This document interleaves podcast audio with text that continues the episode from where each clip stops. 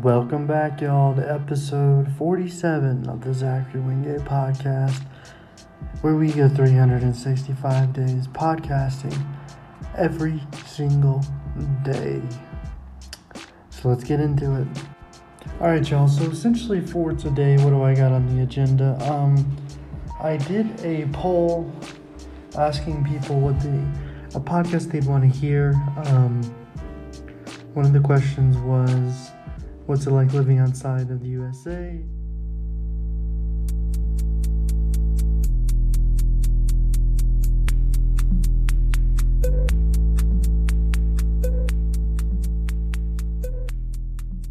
A million dollar idea, and I forgot the other poll.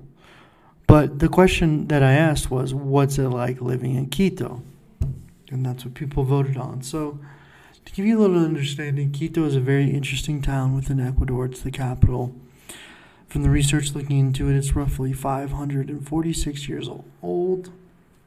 Um, there's a lot of different interesting aspects about Quito. The first is the altitude. So it's around 9,850 feet.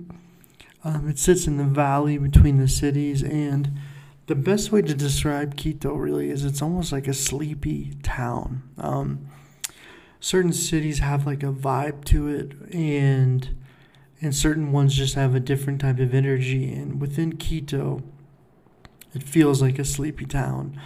Um, very industrious you know people working um, you know.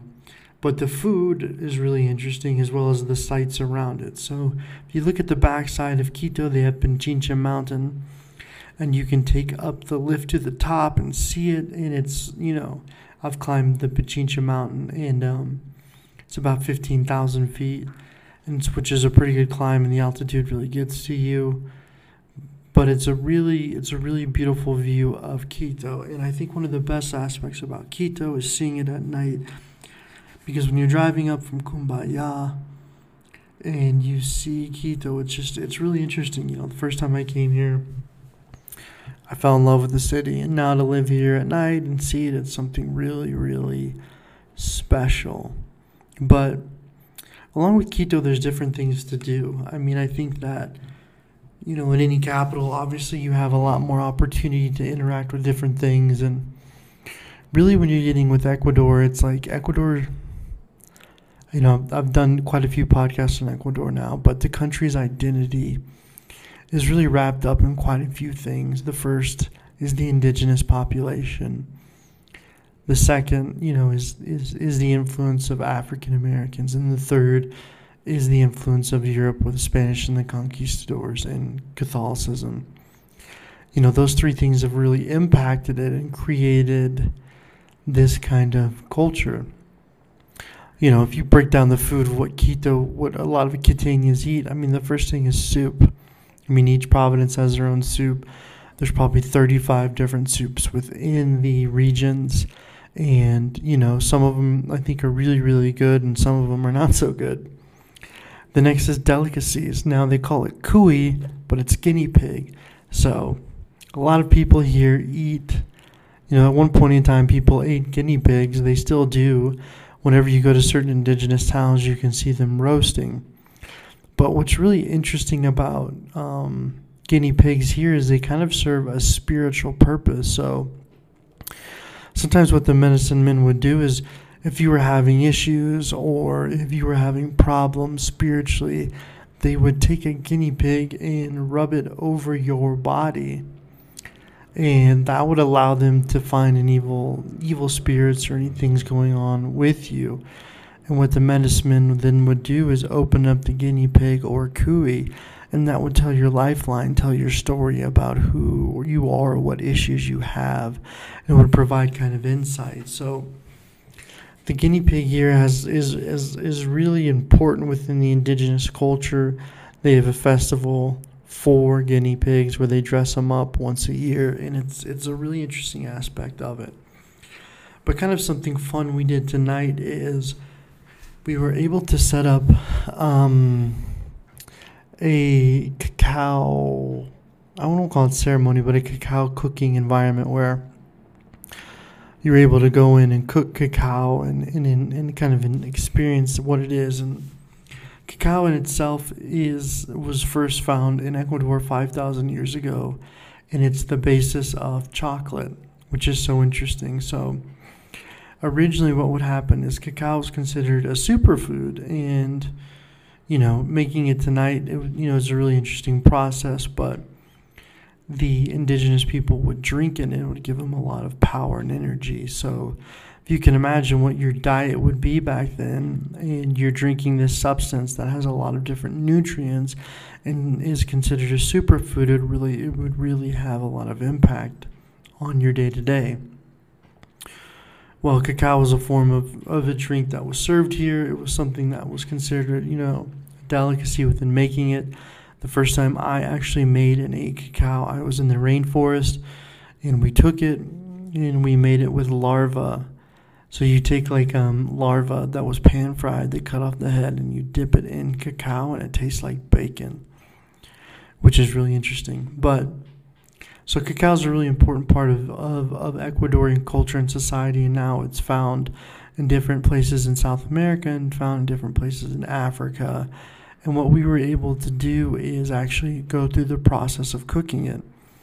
So whenever you look at it, look at the fruit, it's really interesting because, you know, eh, like you eat, you know, it's a big looking nut that you have to grind down, and whenever you smell it, it smells like chocolate or like it really reminds me of hot chocolate, oddly enough. And we went to a house and we were able to kind of get this tour and aspect of it where, first of all, you're taking the cacao and you're cooking it. And whenever you're cooking it, there's this, you know, you, you put all of these cacao seeds on a pan and you cook it for about, it seemed like about 5, 10 to 15 minutes. And you're listening for a popping sound like popcorn. And once you get to 12 pops, it indicates that it's ready to be, the next stage is ready. And then you take the cacao beans and you shell them to where they're just the nut, they have no shell on them. And then what you end up do is grinding them down into powder with a grinder. And then from there, you know, you mix certain things in. Well, here is kind of where you have the European influence with cacao. Is originally you would just cook it and drink it from there and be good. But you know, some of the first cacao was bitter, so they put a little milk in there, and it really didn't taste very well. And then they put sugar, and that was the birth of chocolate. So, Swiss chocolate, German chocolate, all this chocolate being created, you know, came from you know indigenous people creating cacao within the rainforest, and you know, cacao in itself actually did have like a spiritual purpose. It was considered cacao in itself is communication with the God was the original name of it. And what the indigenous people were under the oppression of is when they would drink it, they were able to communicate with the gods and it have some type of connection. Now, mind you, 5,000 years ago, if you're in the rainforest and you're eating and you're scavenging and potentially eating guinea pigs, I could see how whenever you start to drink cacao, it makes you feel more nourished, like almost like you're drinking like I don't know, like a protein shake or an energy drink, but you're really having the superfoods and all of the nourishment that comes along with it. Well, so we went through that those steps and processes and then after you grind it down into powder, you have to put in, you know, you can put in milk powder, you put in sugar, a little bit of orange juice to get that bring the acidity, allow to bring the flavor out, and some salt and from there you cook it. You cook it and you melt it down and then you have cacao. And what we were able to do is try it with different flavor profiles with coffee with orange juice with an orange cherry pepper. And it really was interesting how it all tastes. I mean it really did taste like chocolate. It was really delicious. And then we finished it off with a um, some kind of shot that was like a like a cacao shot, and it was really, really delicious, but very, very sweet.